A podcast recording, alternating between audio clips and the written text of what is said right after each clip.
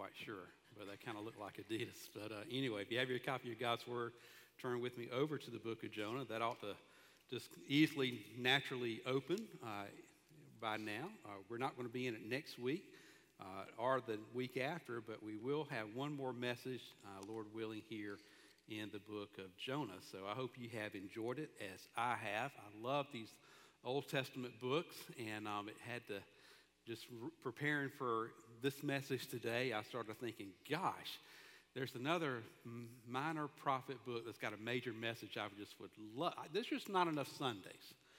Yeah, thank you, Todd. I really appreciate that. The only one that seemed like he was excited to be in the preaching moment of God's word. But anyway, I'm, I'm just joking.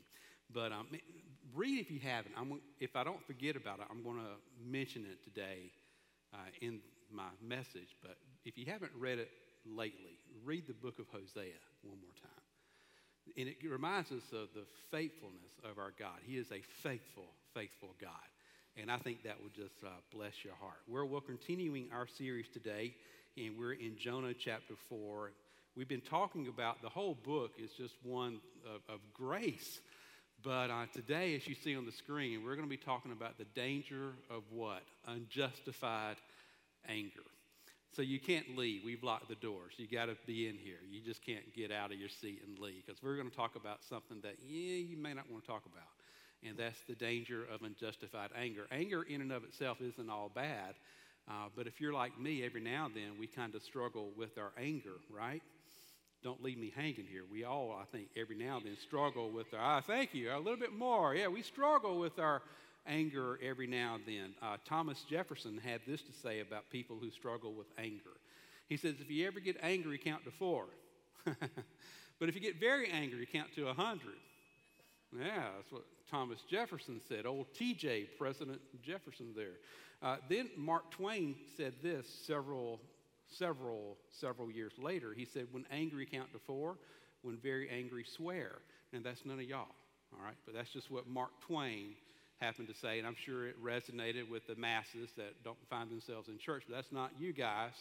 Uh, I'm sure y'all would never ever do something like that uh, unless you say something like this baloney, which is a Hebrew word. Anyway, uh, I heard about a man who once said this to his wife, speaking about anger. He, he, he once said this about his relationship with his wife. He says, My wife and I promised we would never go to bed angry.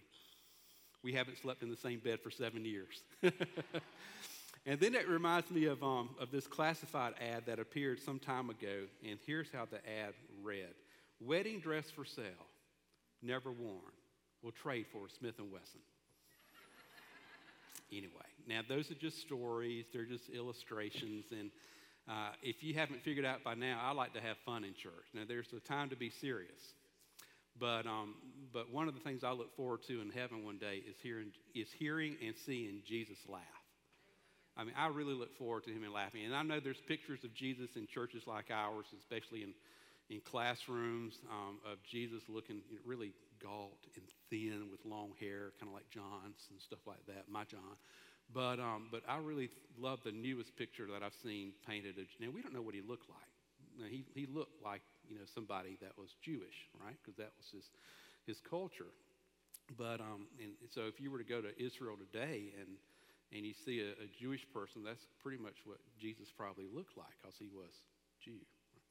But um, I love the newest picture that somebody, a little girl, I think, drew, drew this several years ago, and it's of Jesus smiling.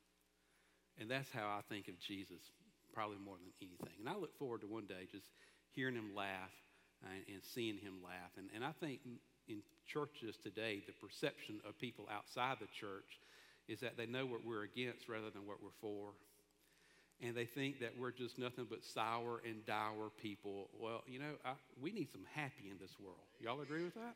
And, and I hope when people think of those of you that come to our church family, they, they think, you know, those people love Jesus and they love people.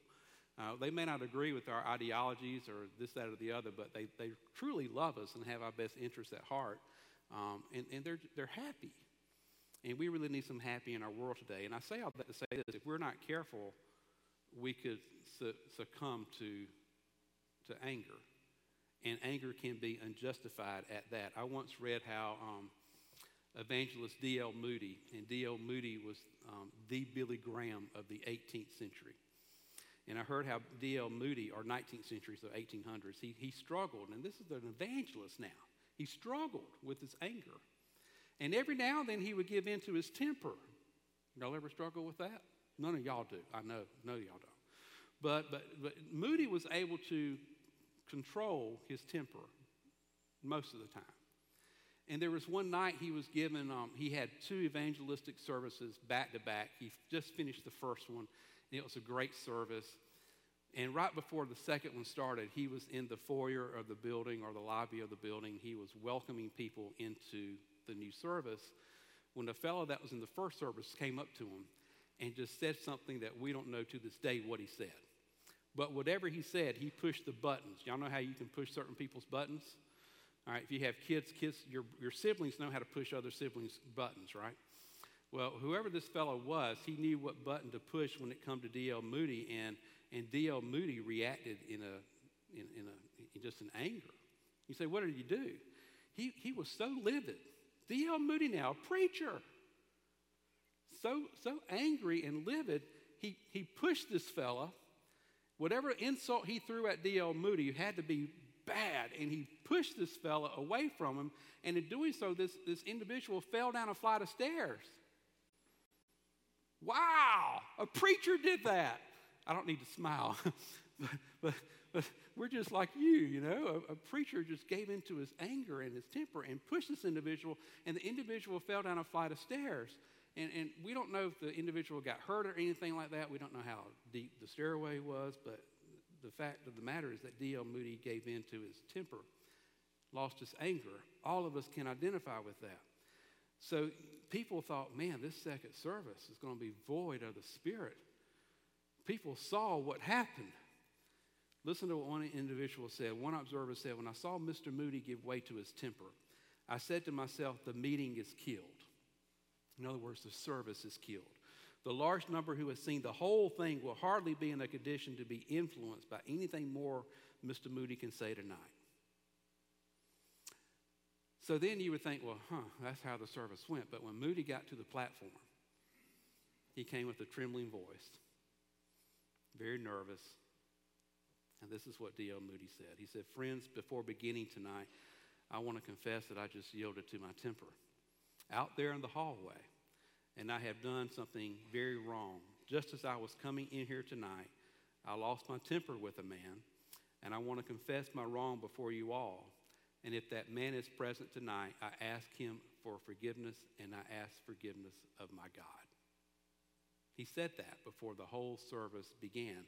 And, and I share that with you because hey, if D.L. Moody can, can stumble and fall to his temper and not be able to control his anger, we're all in the same boat. Every now and then, we all struggle with, with anger, and maybe you struggle with it a whole lot more years ago than you do now, but we all still now, every now and then, struggle with anger. And if we aren't careful, friends, we can stumble when it comes to our anger. By the way, if you're wondering how the second service went with D.L. Moody, let me just um, give you a summary here. This is what somebody said. The service tonight was unusually touched with many people deeply and eternally impressed with the gospel. I don't think it would have been as powerful if D.L. Moody hadn't gotten back up there and apologized and just was totally transparent, saying, hey, this is what happened, and I apologize to the individual, and I apologize more than anything to my Lord. And God just intervened in a, in a big way. But there again, if we aren't careful, we can stumble when we give in to our, our anger. And if we're not careful, our anger can keep us from serving the Lord. Y'all remember this old hymn? It's in the Baptist hymnal. Serve the Lord with gladness. Enter his courts with what? Praise. Yeah, some of y'all remember that. So if we stumble in our anger, if we're not careful, we can just risk losing the joy of serving the Lord. And there are people, I, I, I guarantee you, there's people you know, people in your family, people you might even be with today. that every now and then struggle with their anger. And I've known people that harbor bitterness in their hearts because they've been angry in the past and because they struggle with the anger in the past and they harbor bitterness over a particular individual or a situation in their life, uh, they're miserable. Y'all, y'all like being around people like that? Man, I don't. But you know what? Golly, Moses, can I be transparent like Moody was? Every now and then I struggle with that. I don't even like being around myself sometimes when I've struggled with, with anger and feelings of anger and stuff like that. But, but if we're not careful, if we give in to anger, it can be our downfall, just like it was Jonah's. If you remember the video, that's how I imagine Jonah when he prayed to God. He's up there just giving God a thing or two. I'm telling you what, if I was God, I would wipe him out. Anyway, I love y'all. So look with me in Jonah chapter, um, chapter 4. And, uh, and it's a good time for me to say this. If you have a smartphone, um, next week, I would, before next Sunday, download something called the YouVersion Bible app. Uh, YouVersion Bible app. We can help you find that. We'll have some instructions printed in the bulletin for you next week. But it's a way that you'll be able to follow along with my notes um, whether you write them down on the screens when they appear on the screen or not, but it'd be a way for you to follow along with our notes. We've got our church account there now. We've got our church page there. You can Google Sherall First Baptist Church, and, and it'll take you to the, our page on the YouVersion Bible app. You'll have my notes there. You'll have Bibles there you can use, and it's just a really neat new tool we've got that we hope will be a blessing to you uh, as we study God's Word together. So, Jonah chapter 4, you got your Bibles open? Amen. All right. So, t- here's what I want to do I want to back up to chapter 3, um, verse 6, and let's read a little bit through chapter 4.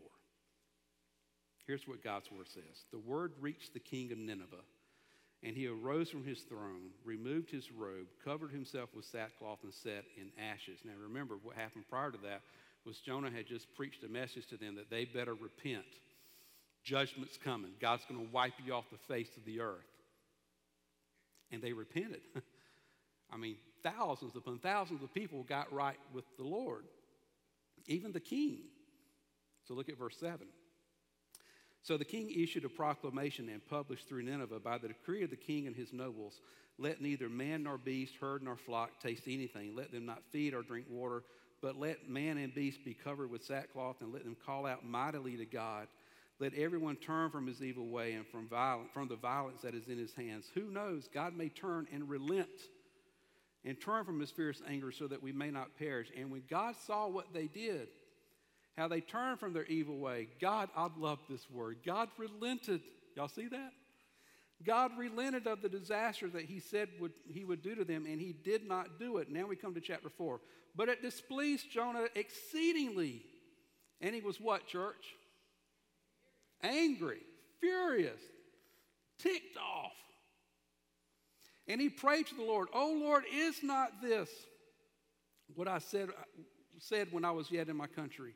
That is why I made haste to flee to Tarshish, for I knew that you are a gracious God, and you're merciful, slow to anger, and abounding in steadfast love, relenting from disaster. Therefore, now, O Lord, please take my life from me. For it is better for me to die than to live. And the Lord said, Do you do well to be angry? Now, let's just keep on going because, you know, pastoral privilege here. I want to do this. Jonah went out of the city and he sat to the east of the city and he made a booth for himself there. So he's having a pity party.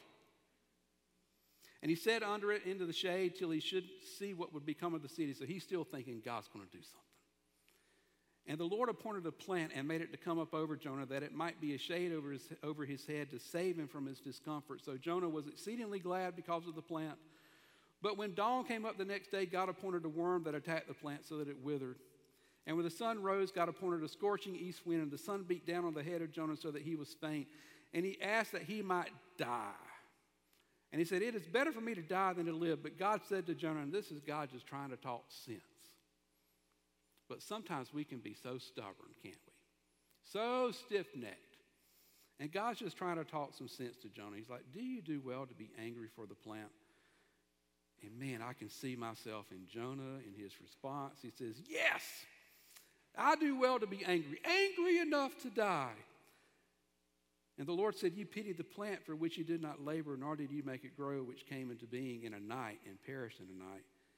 And should I not pity Nineveh, that great city in which there are more than 120,000 people? Now, I know how some people think.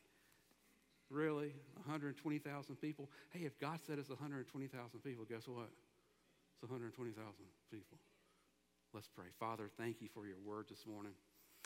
Lord, I pray that I won't take anything away from what you want to accomplish through your word and through the teaching of your spirit today. So speak to us now, we pray in Jesus' name. Amen.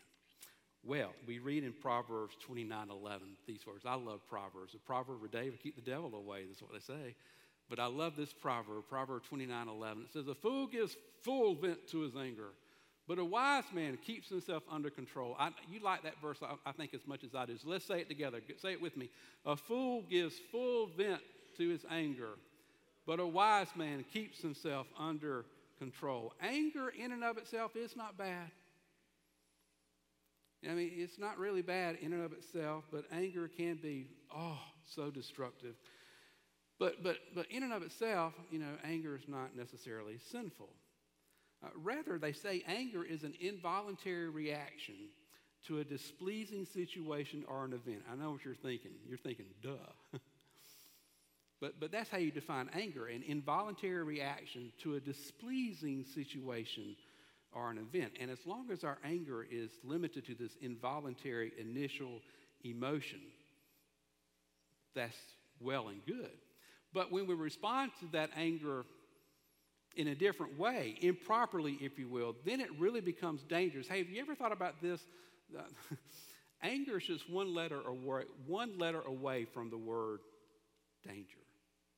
So it's really, really important for us to control our anger, but yet we see in Scripture that there's been a number of people that we look up to that struggle or that you know had had justified anger, not unjustified. There's been some in Scripture that had unjustified anger, but there's been some people that we look up to in Scripture that had justified anger, and God was one of them.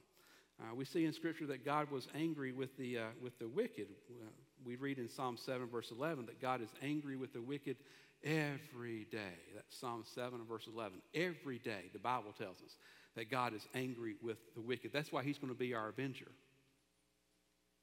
Because God is angry with, with the wicked every day. And then we see that God was even angry with, uh, with the wisest man to ever live, Solomon. And we see over in 1 Kings 11 9 that, that God became angry with Solomon. And here's why because Solomon's heart has turned away from the Lord. So here's the thought whenever we turn away from the Lord, who do you think is angry with us? But the great I am. If he was angry at Solomon because Solomon turned away, surely he can get angry with us whenever we turn away. Then we see that God was angry with Israel, his, the chosen people. Over in 2 Kings 17, verse 18, the Bible says that God was so angry with Israel that he just basically removed himself from their presence. Don't answer this, but has there ever been a time in your life when you felt like God just removed himself from the, your presence? I would submit this to you. We never want to be in a situation where we feel like God has removed himself from our presence. And then over in the New Testament, we see that Jesus was angry with the Pharisees. He, he was angry with the Pharisees, those church people when the Pharisees got upset with Jesus because he healed a man that had a withered hand on the Sabbath day. Of all things, Jesus, you don't do that on the Sabbath day. Hey, he's Jesus. Verse 5 of Mark 3 records for us that Jesus looked around at the Pharisees in anger and that he was deeply distressed over their, I like this, stubborn hearts. Stubborn hearts. So, in and of itself, anger is not simple. Y'all with me? But there's a danger to unjustified anger. So here's some dangers to, uh, to us whenever we succumb to unjustified anger. First of all, anger can cause us to miss out on joy. One of the things I loved about Susan last week when she was here, one great worship time over in the old sanctuary at the piano, uh, she let us sing a song uh, that goes like this I've got joy, joy, joy, joy down in my heart. Where, you know, where? Down in my heart. Yeah, thank you. But yeah, I mean, we can if we give into our anger, we can miss out on joy. I mean, think about what Jonah had just experienced. He had just went through. He had just seen one of the most powerful revivals to ever take place upon the face of planet Earth here.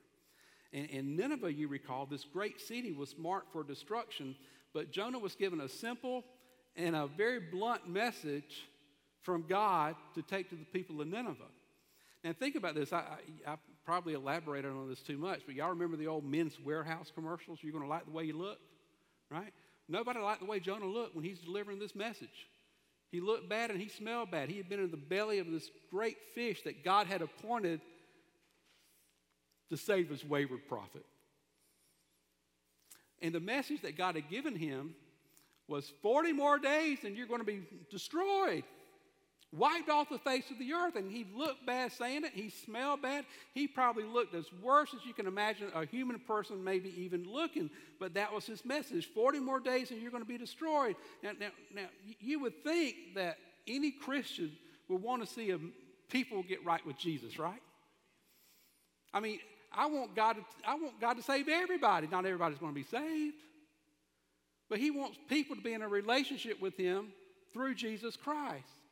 So you would think any Christian wants to see other people get saved. You would think any believer would want that. You would think a prophet of God, of all people, would want to see people get right with the Lord. And certainly a man like Jonah, but Jonah's angry. And the Bible tells us he was greatly displeased. He was exceedingly angry. So he really is hot under the collar, if you will. And the reason he was so angry is that God didn't do what you said you were going to do, Lord. You said you were going to wipe him off the face of the earth, and, and you didn't do that. So, yeah, I'm upset. So he's having a pity party. By the way, God's big enough to take our pity parties. So he's listening to Jonah here. And, and, Jonah, maybe he's thinking this in his mind hey, I'm a prophet. My very reputation's at stake. If what I say is not going to take place, what are they going to think of me? Well, you know what? It's never about me. It's never about you. It's always about God. So, um, so Jonah's really struggling here. Jonah had just prophesied, you're going to be destroyed, wiped off the face of the earth here. And yet, Lord, they repent. they get right with you. Verse 5 tells us in chapter 3, just simply says that the people of Nineveh believed God and it was shown by their actions. If you remember me saying this little saying a couple of years ago, I learned it from Life Action Revival when some of their speakers came through and led us in a series of revival meetings. The proof is in the fruit. And, and they said they believe. A lot of people say they believe, but you never see any change in their actions. Obviously, there is a change in the actions of the people of Nineveh here. So instead of rejoicing that God had used him as his instrument, man, instead of rejoicing that God chose Jonah to be his instrument to speak the message that he had designed for the people of Nineveh to hear, his anger burned because God relented of the calamity he was going to throw to the Nineveh, Ninevites. And, and, notice that Jonah didn't just keep his anger in check, he lost it. He lost, the, he lost the joy of serving God. And I think that's greatly illustrated that we're in danger of missing out on joy that God has for us because he gives us abundant life in Christ, right? I think it's greatly illustrated in the New Testament story that Jesus told, the parable, the illustration that Jesus told of the prodigal son which is probably my favorite biblical passage. For some reason or another, that's always spoken to me. You remember the story, I'm sure, pretty well, but let me rehash it for you. The prodigal son, this boy goes to his dad and says, Hey, I want my share of the inheritance. And he takes his inheritance that his dad had provided for him and he goes off to the far country. Where's it at? I don't know. It's the far country, all right? And he's in this far country and he just spends it all, wastes it all, wastes years of his life through wild living. You say, How wild? Use your, don't use your imagination. But it was wild living. But then he came to his senses. And he comes back home, and who does he find waiting on him? Looking on the horizon every day was his father. That's my favorite part of the story. That every day the father didn't give up. Every day the father was anticipating today's the day my son could come home. By the way, pastoral privilege again going off track. If you have a wayward son or daughter or grandchild, come to me one on one and give me their name so that I can pray with you for them to come home. All right? Uh, it would be a privilege for me to do that. So the son comes to his senses, and his dad's so excited he throws a party. Everybody likes parties, don't they? So he throws a party, and, and everybody you would think would be happy except the older brother, right? And the older brother's like Jonah here. He, he, he's angry. And the older brother held on to his anger so much so he missed out on the joy of his brother's return. Anger can cause us to do that. Hard feelings that we harbor can cause us to do that. So, so the, there's a good word over in James that goes this way everyone should be quick to listen, slow to speak, which comes easy for us Southerners, right?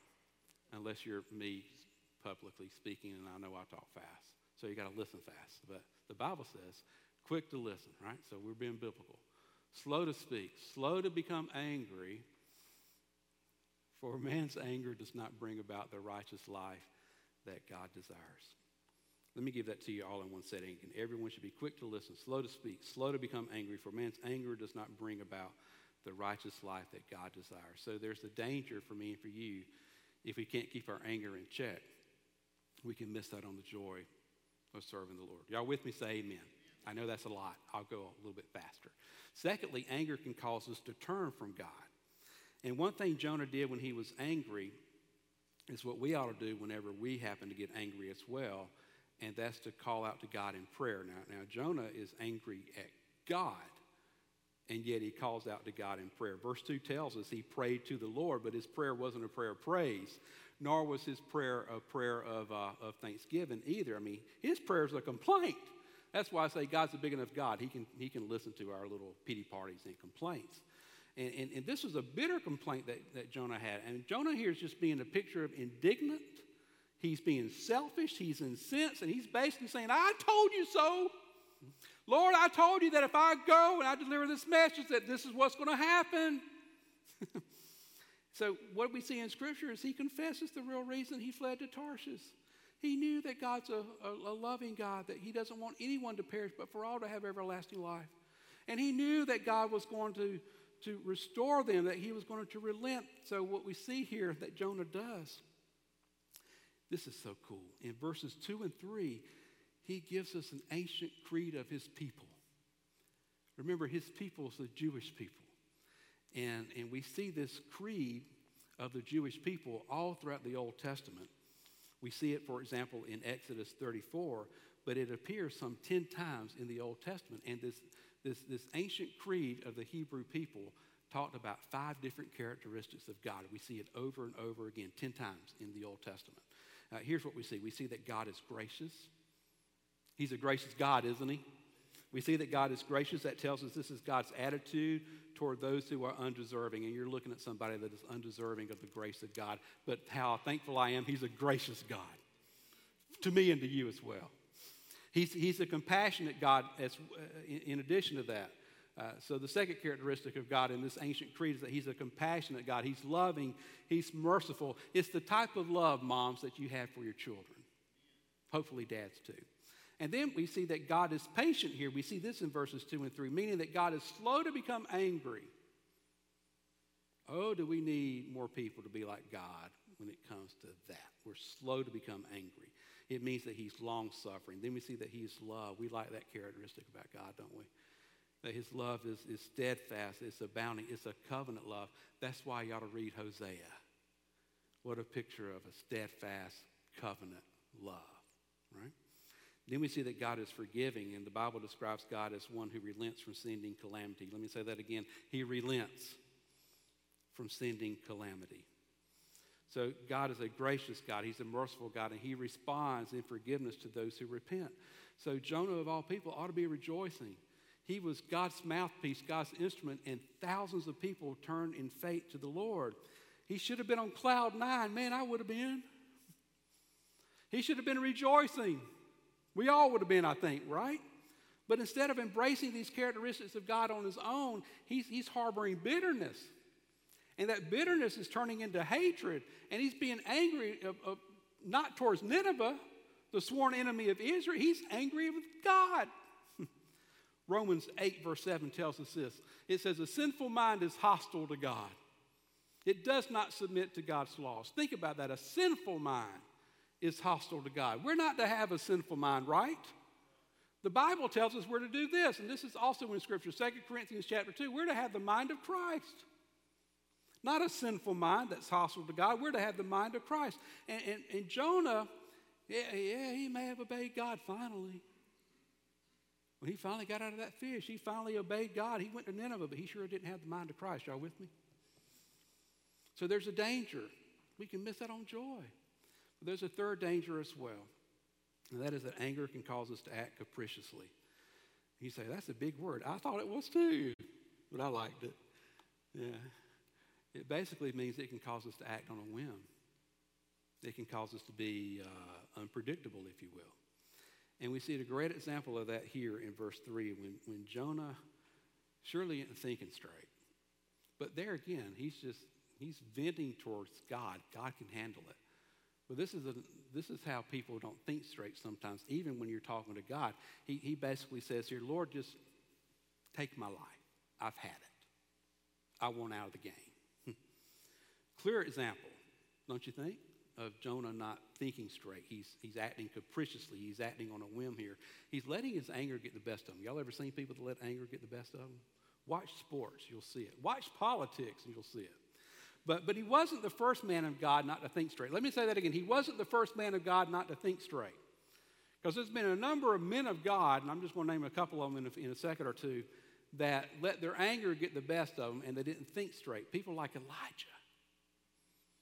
You know, Elijah didn't think straight either. In fact, we read over in 1 Kings 19, he wished that he could die because he was scared of a woman. I'd be scared of her too if her name was Jezebel. I've, I never would, I will never own a dog called a Doberman Pinscher. I've got horror stories as a kid from a Doberman Pinscher, two of them chasing me down Laurel Drive when I was on my bicycle, but I outran them. But I tell you that, they put enough fear of God in me that if I ever had a Doberman Pinscher, I'll call her Jezebel. Scare some other people. But he was scared of Jezebel. I would be too. Moses as well gave in to his anger. Numbers 11, he says, Lord, I want an early death. well, he was already old, but he's praying for an early death here. H.B. Y- y'all know why he was praying for an early death? It's because he was a leader of people. And sometimes being a leader of people isn't all that easy, especially if you want to please everybody, which never happens. Mitch, ain't that right? That don't all, always happen. You can't please everybody. But most leaders that I know really want to. And I think I'm in that boat. And it just got him down low. Moses. Says, Lord, just take me out. I'm ready. H.B. London calls certain people joy suckers because they suck the joy right out of people. H.B. London used to be a pastor for Focus on the Family. He was a pastor to pastors. I loved my first couple of years in ministry. Every month I got a CD from H.B. London that spoke about some particular issue that pastors face. He's in heaven now, but one of my heroes. So here's Jonah and he's so angry at the turn of events that he wanted his very life to end, so disgusted with the outcome of his preaching. Let that sink in. So disgusted with the outcome of his preaching that so many people repented and got right with the Lord that Jonah wanted to end it all. He's a prime example of how when we get angry, everything in life gets out of, out of perspective, especially when we get angry with the Lord and we just kind of say some stupid things and we do some foolish things. Proverbs tells us this. There again, another proverb. A quick tempered man does foolish things. And there again, you want to speak Hebrew with me and you say, duh. But yeah, a quick tempered man does foolish things and, he, and he's very, very crafty. So, in an attempt to get Jonah to realize his ungodly behavior, God asked Jonah this very penetrating question Do you have any right to be angry? I don't know how God asked Jonah that, but I kind of think of maybe that's how he asked it. You have any right, Jonah, to be angry? And if Jonah was truthful with God and thinking straight, he'd say, no. But he's not thinking straight. And he's just feeding the flame. Feeding the flame.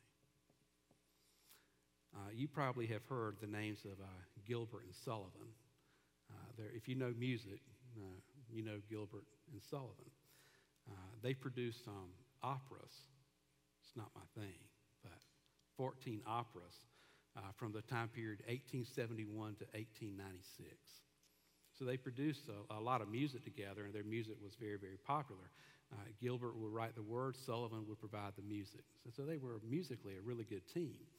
But a problem arose one day. They bought a theater together, and Sullivan um, purchased some carpet and when the bill came in and Gilbert saw the price of that carpet, he went livid. It's just carpet, but he went livid. I could almost make a joke of how some churches get upset when you buy the wrong type of carpet, but anyway, I won't do that. We don't have carpet.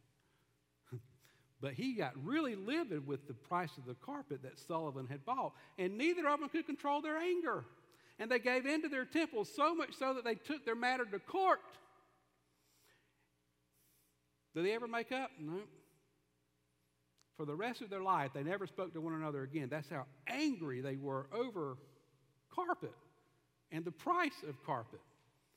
So, so Gilbert and Sullivan, here they are. They could make beautiful music together, but they sure couldn't live in harmony. And that's what could happen to us if we're not careful and we give in to our anger. So, how do we get a grip on anger? All right? Uh, y'all are itching for this, right? How do we get a grip on anger? Can I just go off on tangent again? I love Reese Witherspoon. She's one of my favorite actresses. And then in the movie Sweet Home Alabama, y'all probably have seen it. Don't act like you haven't. But in one of the scenes of Sweet Home Alabama, she confronts the mayor of New York City, who's Candice Bergman, right? And Candice Bergman talks out about Reese Witherspoon's mama, and Reese Witherspoon punches her. Her character punches her. Says, "Don't you talk about my mama that way."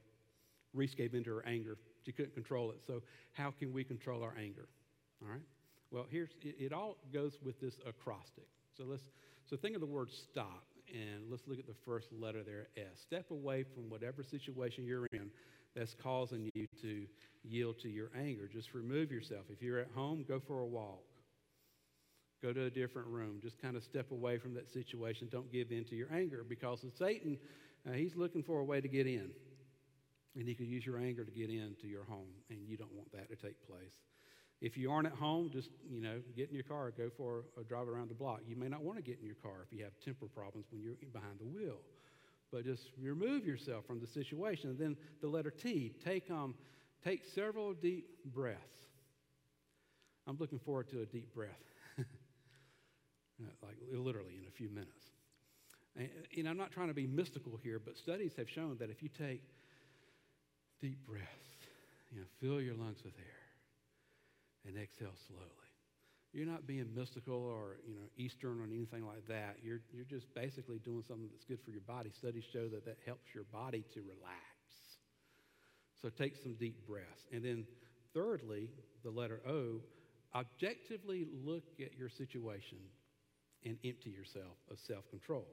Uh, you know, there, there could be more than meets the eye as to why a certain individual is acting the way they're acting.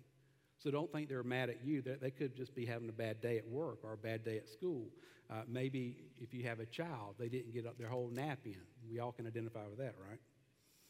So, whatever the issue, just make an effort to think objectively. Don't explode in anger. And then the last letter, P, pray. That's what Jonah did. Hmm. But pray. Immediately ask God to help you get a grip on your anger. Let me ask you to bow your head, every head bow, every eye closed. You know, as we um, get ready to sing our last song, I just want to share with you this. All of us at times struggle with anger. And perhaps every now and then we even give in to unjustified anger. And I just want to let you know you wouldn't be the first. So don't get all mad at yourself for giving into your anger. You wouldn't be the first Christ follower to give into your anger. But don't let anger or don't let something that you're harboring in your heart that could be years in the making cause you to miss out on the joy of following the Lord. You know, don't let anger be your downfall. Don't let it be a crux for you the way anger was a crux for Jonah. And I, and I wonder if there's somebody here or whether you're online listening to the message today, is there a Jonah in your life? Are you the, even that Jonah? And he used to be on fire for the Lord. You used to love his church, but you're letting things harbor within your heart. And that harboring of ill feelings have turned hardened and even yielded itself over to anger. I would urge you this morning to let that misplaced anger be given over to God.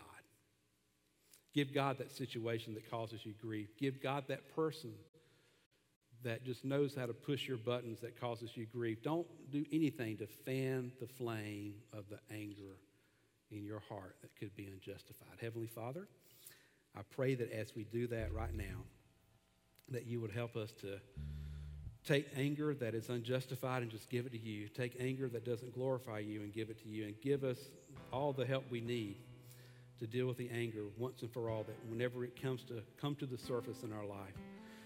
And Father, as the sailors cast Jonah into the depth of the seas, Lord, I pray that this morning we can cast our anger into the depth of your grace. And by the power of your grace, help us to move forward, we pray in Jesus' name. And all God's people said, Amen.